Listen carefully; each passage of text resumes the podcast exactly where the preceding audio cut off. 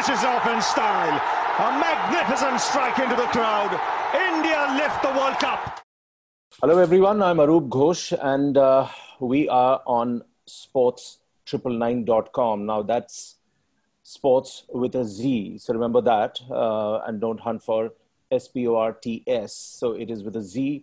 And this is a series of podcasts that we are doing uh, on this uh, freshly launched website we believe this will be a series and which will deeply look into the world of sport and also focus on the South Asian community in Canada, especially in the province of Ontario.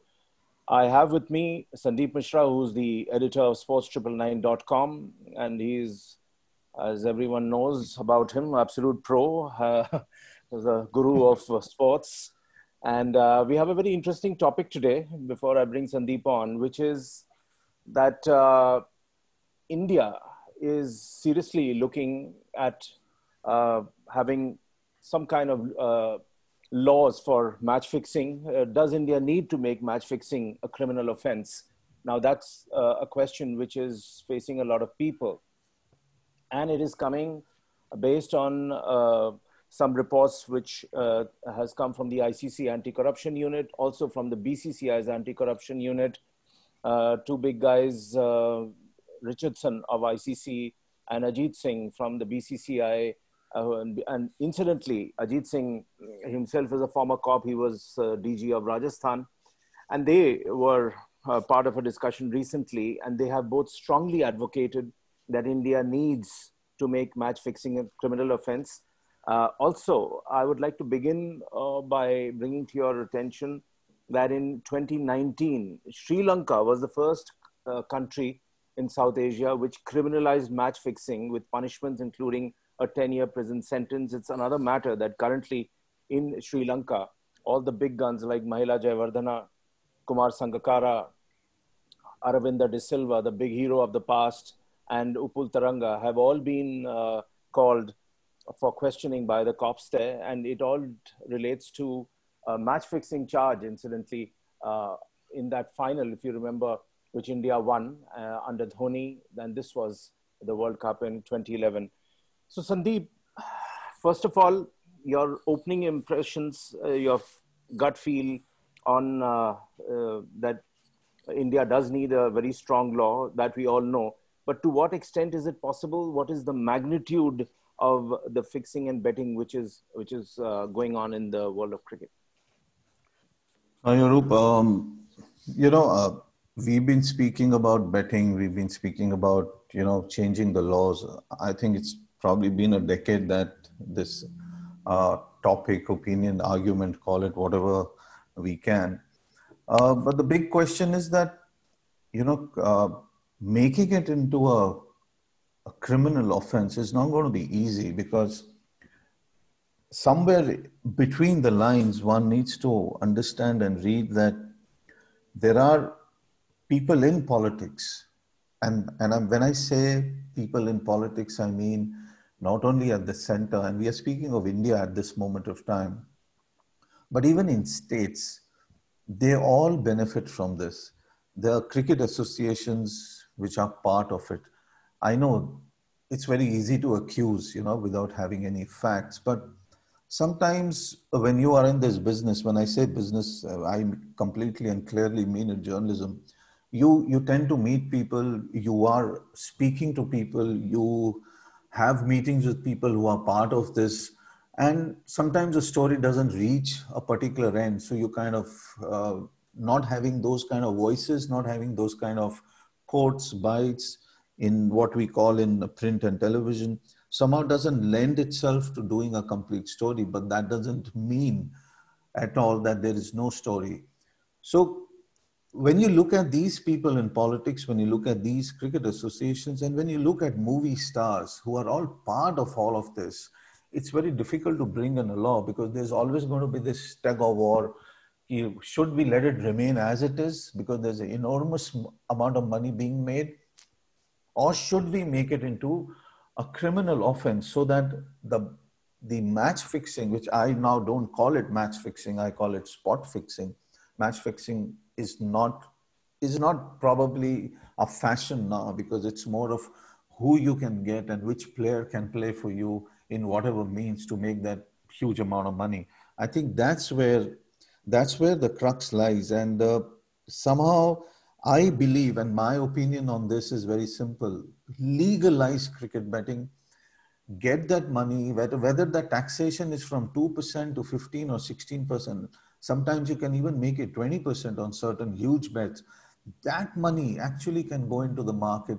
It can go into C, B, D, E, F levels of sport and you know make a difference in actually sub junior sports somewhere money made somewhere else out of this huge popular sport that we call cricket but that money in terms of taxation benefiting a host of sport in india making them so much more appealing for more youngsters to come into those sport than all of them constantly 80% of them going into cricket. That's that's what i so, feel.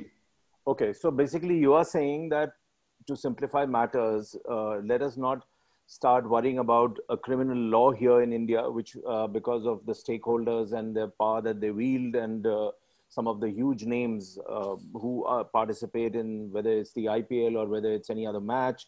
So, and the, particularly the owners, some of whom are movie superstars or from one of the biggest industrial houses in this country. So it might be a bit of a problem, but uh, let us separate uh, this discussion into two aspects and also um, our listeners should realize that betting is one thing match fixing is another betting is legal in, in various countries which is what sandeep is trying to say that if you legalize betting in this country and uh, there is an underlayer where uh, millions of rupees are up for betting.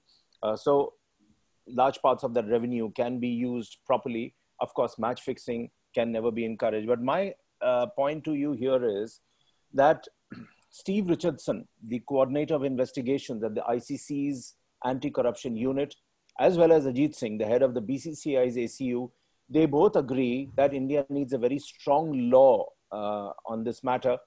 And Richardson, in fact, uh, created quite a stir by saying that most fixers in international cricket are Indian, as per latest reports. And the name of Ravinder Dandiwal has come up now as an ace fixer who has now moved hmm. beyond cricket apparently and uh, is buzzing around other sports like tennis, uh, picking up, uh, cherry picking younger players and basically creating havoc within the system. And Richardson repeatedly hits the point that while the cops in India are very cooperative, but they are bound down. They have one arm uh, tied behind their back, virtually to paraphrase him, and they are unable to really uh, basically lop off the head of the snake. What do you think? Again, I mean, what they are saying is, is, is completely true. I mean, what the law that we have is what 1867, or probably even before the 1900s. I mean, that is the gambling law or the bribery law, whatever you call it. I mean, the law is coming in from there. But we we we need these things, and pro- we probably needed this 10 years back. It was the writing was on the wall. The moment cricket became popular, and when in 2000, actually the whole process started in 2000, and I'm not speaking of India here, when Betfair and Bet365, two of the biggest companies, in fact, Paddy Power is now, has now merged with Betfair, making it probably the biggest. When they started operations, that is the time when people should have, you know, they were all sleeping at that time in the rest of the country, especially India. I mean, India, the after the IPL, actually people woke up that okay, you know, now this is going into house to house. When you say Dandiwal, I mean, there is a Dandiwal that exists in virtually every big city. And now the biggest problem is not the Dandiwal of the big city. The biggest problem is the little Dandiwals that have been created in smaller towns. You go to Nasik, you go to Nagpur. Nagpur, I don't call it a big, a small town now because Nagpur is a big betting city. In fact, you know, uh, even before the monsoons, um, I mean, this is a story that always makes me laugh. That most shopkeepers or the most traders, they all sit around and bet key, which which is which is the day or which hour the first drop of rain is going to fall. And and and not many people realize it. The betting goes up to five crores for just this much. So just imagine cricket that is happening on a daily basis across the world in virtually every continent and all the cricket playing countries. Why has anybody thought why is the ODI and the T20 happening around the clock? Simply because they help betters. They help this industry to become bigger. Now, that is a view that you can say a pessimistic view or you know we are probably targeting the icc in this but yes i mean somewhere along the line big television coming in big matches happening india becoming the whole power center of virtually everything that has to do with cricket in terms of skill talent and revenue all these three factors have made this such a such an attractive proposition for even small towns and when i say small towns let me just repeat this Odisha, where normally you will not associate, and when I say you will not normally associate betting, betting can be associated with anybody. It's part of our human psyche. I mean, we all love to gamble in some way or the other. I mean, even when there's a movie release, we say whether it's going to be hit or not. That is a part of a gamble that we are, we are, we are talking about. Cuttack today is a small town virtually next to Bhubaneswar. It's like a twin city thing. Cuttack has one of the highest gambling revenues in India and every little trader out there, and it's a trading outpost. It's not like Bhubaneswar, which is largely a bureaucratic city. I mean, this is a trading outpost out there, and today they are doing revenues of close to 100 crores during big matches. So you can imagine, just calculate the amount of small towns. So when we talk about bringing in this law and that law, I think we always come the law needs to be there. I am not at all saying that there should not be any law. Yes, criminalize the whole thing, put these guys into jail because what they're doing is tarnishing sport. But at the same time, you know that there's going to be legal betting. Bring legal betting in and use that money to prop up sport. I mean, isn't that okay, a good I, idea? I, I, uh, you hold that thought. I'll come with you uh, very quickly uh, with two uh, uh, quotes and two points which have been made. One by BCCI's Ajit Singh, and uh, our listeners would be pretty much horrified to know that unverified accounts indicate the annual turnover from betting in India is in the range of 30 to 40,000 crores. It's massive. And secondly, Steve Richardson basically says that is quite an anomaly that you can bet 500 rupees on the outcome of a match for a side to win or lose in India.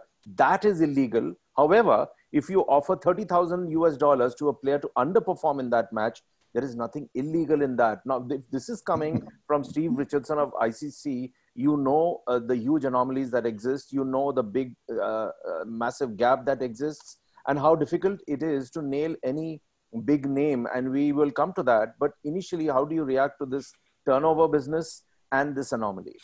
Well, the turnover, according to FICCI, was 300,000 crores.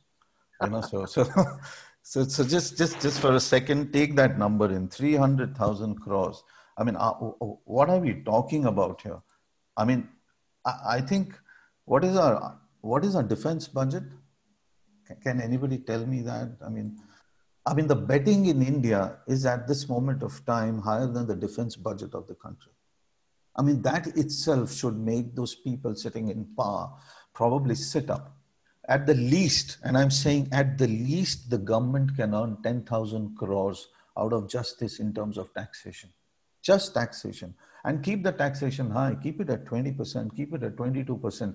And I'll tell you one thing you keep it at 25% of the betting, and still you will see legal betting doubling up. You know, there are, there are lots of ways to look at it there is an opinion in the UK and also in Australia and in South Africa, three of the countries that have legalized betting, and where, where you actually see Betfair. I don't know if you remember, I mean, in most matches of test matches in Australia, you have this boundary little thing, um, you know, where yes. we used to have the rope, and now right. they have this Betfair advertising all along the rope. Yeah, it keeps now, running around all over the place. Yeah, so so Mr. Richardson, on one hand, you are of course pushing you're of course pushing the legal betting thing by ensuring that most of the ICC countries, I mean, Australia especially, England especially, have betting advertising happening. I mean, Bet365 owns a football team for God's sake, Stoke City. Bet365 owns two teams in the Romanian or the Bulgarian Football League. Since when have betting companies started owning football teams? So the law somewhere is twisted but in this whole twist, what is the big important thing is that if you can't control the criminal aspect of it, God damn it, control at least the legal side of it, at least make it legal, at least start getting in that money so that the companies are under pressure and you somehow shift The illegal gamblers, these people who go up to players and you know try and fix those matches or fix those players for those particular moments during particular moments of a cricket match. Let's make this a little more simpler. A player just goes in, he's understood to not make runs in a particular over. Let's say he he he has a maiden over, not in a T20 because sometimes it's too apparent, but maybe in a ODI or a test match, that maiden over is worth 30 crores. Why won't wow. anybody do it? I mean, what are we? Are we are we stupid? Are we fools? I mean, why won't somebody do that? And when I say somebody do that, I'm, I'm not trying to cross the line between the good and the bad and the evil of all, you know, it's not like that. You, you raised a very important uh, uh question that why wouldn't someone do that? Now, uh, whatever material is available and particularly coming in from the ICC and the BCCI, their analysis, uh, which should be uh, taken uh, seriously. So they have identified two kinds of players, more or less, who are very susceptible. One is one are those players who don't see a future for themselves. And we have seen a couple of such players being booked uh, during the IPL uh, and also elsewhere in the world. Second is, uh, by inference, people who are nearing retirement who haven't had a great career. So, uh, in any case, um, these days, with so much cricket being played, it's a truncated uh, lifeline. So, you have the good ones last about 10 years, plus the, the others, most of them don't even last that long. So, they are susceptible to this kind of money. My point is, if you look at the Hansi Cronje incident, which is so famous in India, and uh, mm-hmm. Hansi Cronje, uh, no matter what his critics say, but I admire the guy at least that he stood up and admitted that he had taken money. There are many worthies in our country who have who have uh, allegedly indulged themselves in this kind of match fixing, never admitted. Uh, some of them were banned, and later most of them got scot free and nothing uh, has ever happened. Take the case of Sreesanth of late. Uh, there was such a hoopla around his arrest. If the matter goes to court, nothing happens because this is exactly what the lawmakers, the experts are trying to say that the uh, the system does not support adequate action. Do you agree with that? Completely. I mean, uh, we also have to look at it in a very different sense that in India, money is power, irrespective of how you make it. And one example, I mean, I also admire Lalit Modi a lot. I mean, hugely. I mean, anybody who can create something out of nothing and then make it into a 5 billion, 6 billion property does need to be admired for the for actually the way he has put everything together and the way he carried that vision for so long amongst a group of people who probably don't have any vision. And my meaning is the BCCI at that point of time. What happens later of course, he yeah. he tries to take away a certain percentage of the money. I mean, that is what has been written in the media, and that's the reason why he's never come back come back to India from his house, which is near the Chelsea football stadium. Now, this man during the 2007 World Cup, if I clearly remember, I was outside the Lord's Gate for an India versus West Indies match, I think. And the Indian cricket team was walking in through one gate. They were hardly, uh, the fans were all there, of course, because the bus was entering. And then suddenly Lalit comes out of a, you know, a luxury car and walks towards another gate. And everybody, believe me, everybody leaves the cricket team and runs towards Lalit Modi. Now, because Lalit Modi was bigger than, you know, whatever that image was portrayed, but Lalit made money. He created wealth. In India, wealth is a very important thing. I'm not saying it's not important uh, in the UK, but today you ask anybody, the owner of Bet365 or Betfair, nobody knows their owners that much. But if in India these betting companies were there, these are the very owners that every youngster would have aspired to become. Now that is a that is a thin line that we straddle somewhere or the other. You know what is the aspirational value of somebody who drives this particular car or somebody who doesn't? I mean, cricketers somehow unconsciously are pushing this whole whole thing for a lot of youngsters to come in. And when you talk about turnovers and all, again, again, these turnovers are there. It's, it's, it's in a face. What has the government done? Nothing. What has the sports minister done? Nothing. What has the BCCI done except give these interviews and say, you know, we are trying to look into it? Nothing. What has the media done? Absolutely nothing. The media, I mean, we guys, we guys look the other way. We constantly look the other way because these are icons. you cannot talk about them. You cannot say that, oh, you know, I think you can't, can't even say this line. And correctly also because you really don't have facts. But yet, you, you cannot say, I think these top cricketers are probably involved. There's too much involved. There's too much in it for the media itself. You try and put a put an article on on on spot fixing with six names that you know that you that you're correct in writing, but maybe you just don't have the fact no no newspaper in the country is going to print it because they just don't want to be on the wrong side of the BCCI or the cricket establishment. Are you saying are you saying that um, in India there is this zeal about maintaining the image of the legends, and uh, even if something wrong has happened around them or they are involved, nobody will admit it. So it's one thing that Manoj Prabhakar made all those allegations against Kapil Dev, and Kapil Dev gave that famous interview where he started crying, or two other gentlemen whom you and I have worked very closely with at a point in time. One is Muhammad Azharuddin, the other is our good friend Ajay Jadeja. Uh, I still remember Azhar Bhai saying, "Yar, सौ test to मुझे पूरे करने ही hai, पूरे करने ही है and this was 14 15 years ago when we were doing this uh, show for Sahara Samay at that point in time, and you were the sports editor. And he never played the hundredth test, but since then till now, Azhar's uh, background has been cleaned up, it's been airbrushed, he is now head of the Hyderabad Cricket Association. He rings the bell for a for a test match. Uh, so all, uh, everything uh, is hunky dory now. The uh, courts also couldn't go beyond a point. Same is the case with Ajay Jadeja, and to a uh, very lesser extent, I don't really care for this gentleman called Sreesanth, but uh, the way he was booked and what ultimately happens are very two different things. But it does leave uh, an impact on on the on the viewers on on the cricket fans. I will uh, I, I want you to react to this. I was once at that point in time maybe it was uh, uh over a decade ago and uh, i was uh, at the bombay airport trying to catch a flat flight out and the place was packed. Azhar came in he stood there and no one walked up to him at that point in time. Not a single person walked up to him. So he looked around here, there, of course, took his ticket and left. So that, that image has, has remained uh, in my mind. And this is the same Azhar who, on the cricket field, was virtually God and one of the most gifted players. So it's, it's a very weird situation that you create a doubt about a person. You can never nail or prove it. Uh, there is a truncated career, and that's about it. You know, um, yeah, I mean, the moment you said God of cricket, Azharuddin, I mean, no, no, I, I, really, you know, I mean, if there was a cricketer who who I loved watching, and I'm, uh, and he's my number one.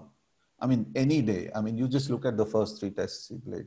I mean, it was it was like watching something else. You know, you'd never seen batting like that. You had never seen style like that.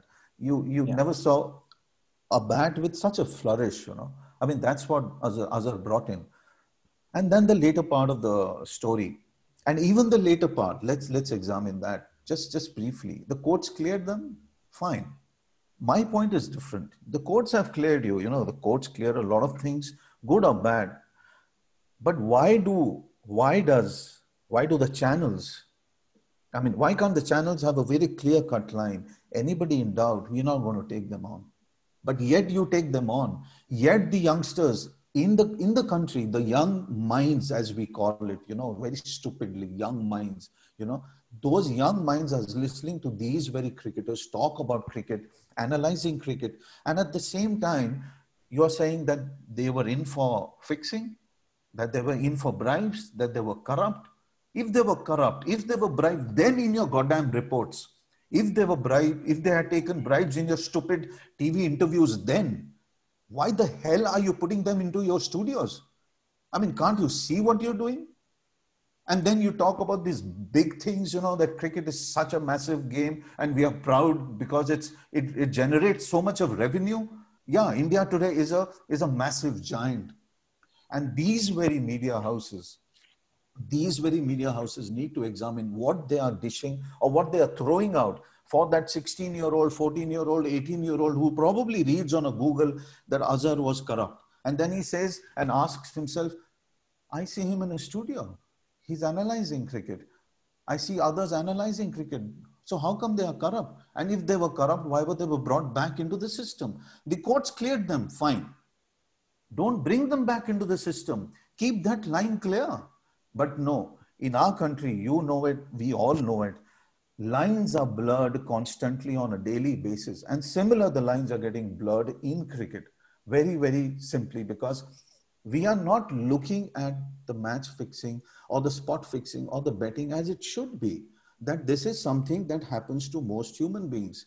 That we do bet, we do gamble, we do things that you know, which is which in routine society is termed as you know, one shouldn't do this. Now, if those things are have reached uh, a cancerous level, let's put it that way, a cancerous level, why not legalize it? why not make it a little more positive in that sense that most sport, the government, now cricket stopped or sport has stopped uh, taking cigarette ads, haven't they? Yeah. There, there are no alcohol ads. Why? But you take betting ads. I mean, you take Bet 365, you take Betfair, and Mr. ICC, stop talking nonsense at least. you know, at least say that, you know, we we set the trend here we tell australia we tell uk we tell whichever goddamn country out there from today stop betting ads stop getting these ads onto cricket 5 days regular test match a goddamn odi goes more than a 3 hour or a 2 hour film. It goes on and on. A t20 goes on and on. You're constantly watching these ads. Isn't going to affect people? Isn't going isn't isn't if i'm watching a match i will say okay let me at least try betfair. They are giving me a 10 pound or a 10 dollar discount or they're saying bet 20 dollars for free the first time. They're already snaring me in and icc let me tell you is helping them right now by not stopping these ads if alcohol and cigarettes are bad so is gambling so treat them the same way or make money out of it by legalizing it Okay, now uh, let us go into, and this has been intriguing me for the last two days, uh, been following that closely, uh, the development in Sri Lanka, because it all started oh, with the former sports minister of Sri Lanka, who is now uh, going in for uh, parliamentary elections, I believe, and he's got a ticket. He's going to contest. So he has been saying this for a while, and he's now up the ante. And now the Sri Lankan government, after particularly uh, when they criminalized uh, match fixing as an offense, have gone into uh, this probe whether the World Cup 2011, which happened at the Wankhede Stadium in Mumbai, was fixed or not. And um, from the information which is coming in, the, the, the only point of concern is that why were four changes made in the Sri Lankan side for the final? So um, Aravinda de Silva, who was then the, uh, the the chief selector, he basically said that Muthiah Muralidharan was unwell, was unfit. Even then, they played him, and, and Muralidharan admitted to that. They couldn't play their best player, Angelo Mathews because um, he was also sort of injured, and they uh, basically chose two other guys, which is, of course, their prerogative. So Kumar Sangakkara and Mahela Jayawardene have also been called in, so they will make their deposition. Upul Tharanga has already deposed, and the charge against him was that this guy uh, was at the crease for half uh, half an hour and he scored only two runs. Now, do you smell a rat? Number one. Number two, why wake up nine years later? Yeah, why wake up nine years later? Later, I think I think there was a lack of content happening. I think there was a complete lack of cricket content happening. You needed something out there, you know. You needed something, you know, because it was really in, in, during COVID, it was getting boring. There was no cricket happening the, the point I'm trying to make is can you prove it? Can you prove any charge against any any Indian, Sri Lankan, Australian, Bangladesh, any anybody? Can you prove it? You can't. You really can't prove these charges. I mean, it's just say. I mean, one minister says, and that also an exports minister says that, you know, okay, these guys took money. I mean, how can you prove all these charges? There is no court in India or Sri Lanka that can prove them. So it's just it's just a waste of time. I mean, it just fills up copy. It's it's great. Some people read it. I mean, agencies um, print or whatever or television then does six programs on it. So it's, it's fine. I mean, everybody's is is is dipping into it. But honestly, I really don't see anything happening here. I mean, what can you charge? Can you put any Sri Lankan cricketer behind bars? You can't. Now, if Sri Lanka dumped that game, what was happening on the Indian side? All clean? I mean, was it was was this only from one side? I mean, didn't we shake hands on it or something? I mean, that's the normal way it happens, unless it was just spot fixed by two or three players. But do or two or three players completely dictate the match? If I recall correctly, Mahela had a decent innings. Yes, he did. So, I mean, so which which direction are we hinting at? Which direction or which player are we pointing out to? Is there a certain player that you say, you know, Indian bowling was really going good? One Sri Lankan batsman couldn't probably bat through the way he should have, and he had a bad time out there in the middle. So, is he suspicious? By that logic, every match that the top nations play or the smaller nations play, you can be suspicious of at least three to four cricketers, at least minimum. But there's no law. I mean, what Richardson and others are saying is, true in that sense that there is no law, that you cannot do anything about it. There are no facts. Okay. Uh, but I, I, I need I need to bring one point in. Sure. That you know this whole this whole thing about state leagues that have suddenly started, the Tamil Nadu Cricket League and, and, and all of this I don't know. Uh, a lot of people probably noticed this or not, but just a month back, or probably 20, 25 days back, I had just forgotten the name of that cricket league which happened in Australia, which was basically not even on regular cameras. I think they probably had four or five or six cameras there, probably phone cameras, but they were editing it and putting a live stream on. Do you know that particular match or those particular matches which, which were organized not but they were semi-professional players, but they were streamed live, and it got a little bit of attention because there was no sport happening at that time. Even there, betting was happening. Even there, it was on Betfair. People were betting on that, on that, on that stupid semi-professional, not even semi-professional league happening somewhere outside of Sydney on a ground that, you know, we played we played during school. You're absolutely right because I read a, a recent story which sounds uh, very much uh, like a Hindi film story, which could be reminded me of uh, Aamir Khan's uh, Ghulam uh, back in time where there's a pressure on him to fix his boxing match and he doesn't. But this is a story where in the Mofussil towns of India, in the rural belt of India, mm-hmm. where uh, young players uh, who are playing cricket come up to a particular level. So out of that, maybe one or two are more talented. So then there is a local godfather जिसे कहते हैं कि किसी उस बंदे का माई बाप एक मिल जाता है जो पैसे लगाता है so they basically in in a very within quotes nice way they become their godfather they become their patron they look after their uh, uh, their needs they the the kids could be from poor homes impoverished homes uh, they could uh, probably need some support going up so this person becomes their godfather and helps that player up to a point. The moment that player goes up to the district level or any uh, a little beyond where the match is being televised, that is when the godfather wants his pound of flesh. And this poor guy is so beholden to this person that he he has to agree, he has to bend, and that is the end of the story of that player's career. The uh, the godfather obviously makes the big bucks. So do you see this thread running all over India? Is it happening uh, on a very regular basis? Oh, it's it's more than regular. It's it's it's something that that will always be below the radar. The BCCI doesn't have honestly. I mean, it's not their job also in that sense, though it is their job. But one can understand that with all this scheduling and the international tournaments and everything, they really can't keep looking at the state level. It is the job of the state association. The state association is hand in glove with this completely. I, I cannot honestly name that particular association right now. But they started a cricket league, and this was some six, seven, eight years back, which was live, which was live on one of the, which was live on one of the sports channels at that time. And this is before Star and all these guys came in and, and bought these big rights and all that. The the league went on for a year or two years, and then it was stopped because both the owners, who were the owners of the league, so called, and they owned four four teams each can you buy that? Four four teams each. Okay. They, they had a fight over dinner. Over what? Two and a half lakh rupees. That, you know, this is what you owe me and this is what you don't owe me. And they had, they, they were like punches and, you know, I mean, except I mean, it, was a heavyweight uh, bout because, you know, each of them probably weighed 100 kilos or more. I mean, that's the kind of, you know, weight those two guys were carrying. But what I'm trying to say is that the state leagues, it's the job of the BCCI in a sense to give it to the state associations to monitor them. I mean, players out there, if I'm 28 years old and I'm playing three matches of Ranji Trophy and I know now I don't have a future, obviously I don't have a future at 28 if I played only three Ranji. I'm going to fall for this. And what do I fall for? Not for money. I fall for a new car. I fall for a new refrigerator. I fall for a new air conditioner. I fall for some little jewelry here and there.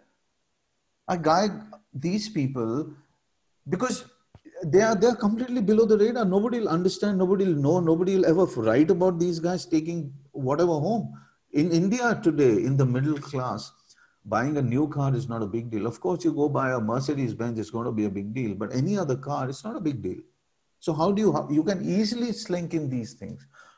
But let me tell you, there is a league in the south. Again, some players have got paid in the UK. That's cash. And that's happening. And that's happening. And that will keep happening. It will not keep happening only. It's going to keep expanding. The state leagues are going to be the big problem in the future for the BCCI. They can keep telling, they can keep putting a blind eye to it. They can, you know, shift, rotate, do whatever they want in their seats but that is the big problem. Mr. Richardson or whoever it is out there needs to understand that below the level, the corruption is beginning at the age of 14, 15, 16, when the player, not the player, Arup, the father of the player is taking money so that his son can throw a game. Please understand. Wow. Please understand where the problem actually lies. If I'm a bookie, if I'm a small town bookie, what do I do? And if I have a a son who's constantly seeing me watch cricket without actually knowing that what I'm indulging in at that age, it's sometimes difficult. But I become an aspirational, you know, I, I aspire to play cricket. So the father takes him. And just imagine if the son comes, becomes even better than average. He walks into local teams, he walks into any other big team. By a big team, I mean in the state. The father, because he is a gambler, he's a compulsive gambler. So what does he do? He tells his son, okay, you know, score six or score 10 or score 15. The son doesn't know what is happening. He doesn't. But later on, he knows it. And that's how the change starts. That's how the change starts. So but, it's interesting that you're saying that um, that uh, players who don't have much to look forward to might settle for uh, a fridge or a car. So those could be the uh, the aspirations. There, it's another matter that some of our uh, players uh, are driving around in Lamborghinis and setting different aspirational values. So I won't go into yeah. that. But I want to close this uh, podcast by uh, getting your opinion on two things. They are saying that there can be two outcomes to somewhat clean the game up in India. One is having a specialized investigative agency which has teeth, and second, have a criminal law uh, which basically tracks sporting fraud because that's exactly what Sri Lanka has done with ICC's help so have a, a criminal law for sporting fraud and have very severe punitive fines. Again, Sri Lanka has 10 years um, against anybody who has indulged in such sporting frauds. I would say it's what sometimes what the enforcement directorate in India does in in, uh, in big corruption cases that you basically attach properties of that person and take away a lot of that stuff which is ill-gotten. How do you react to that? Yeah, number one, criminal law is a must, and I think 10 years is too low. It should be 25 because not only are you playing around with sport, you're playing around with younger lives. You're, you're, you subconsciously, nobody will realize this, but, but once betting is on the mobile phones and once it's on laptops and all, uh, that, that is legal. What I'm speaking is about is the illegal one. And a lot of illegal betting also comes from the legal side in the sense we need to know what the odds are and the biggest problem out there is that the youngsters are coming into it. There are a lot of young men in the when I when I'm demarcating the country into four zones: the west, east, north, south. Now, the bookies in each of these areas have a different way of operating. Though of course they have a centralized authority, they must be having. It is probably one of the best run businesses across the world. When you when you do gambling of of five billion plus, and when Betfair or Bet365 have a valuation which was five years back or probably six years back of $2.4 billion, you know that this is serious business happening here. And serious businesses have serious processes. The processes need to be killed. You need to kill the process. The process needs to be killed right from the college level. That's where they should go in. And the criminal law should be 25. There's nothing, nothing beyond below that. Only then there has to be some fear. In India, everything is fear. You cross a red light anytime you want. But unless you see a cop on the other side who knows that he's going to fine you 5,000 bucks, you're going to stop at the red light.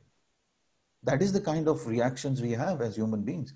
And this is where they need to bring in the human instinct. They need to get in people who can try and understand why something is happening and how to eradicate it. If you can't eradicate it, get in 25 years of criminal law, get in these people in behind bars, at least to start with.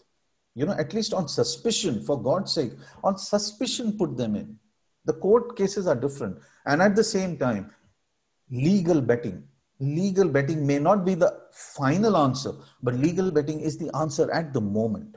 Okay, we'll leave it at that. Legal betting, according to you, is is uh, what is required here at the moment. Uh, and also, there is a need for a specialized investigative agency which has teeth. We need a criminal law, uh, which again uh, has the ability to stop sporting fraud, to check it and have very severe punitive fines. And like Sandeep said, that it shouldn't be 10 years, it should be 25 years, and with a host of other punches thrown in. But last and not the least, fear is the key that we should all remember. Thanks, Sandeep. Thank, Thank you, you, all guys for uh, listening in. And uh, we'll be back soon with another podcast on sportz999.com. Again, sports with a Z. Goodbye. Thank you. Bye. Dhoni finishes off in style. A magnificent strike into the crowd. India lift the World Cup.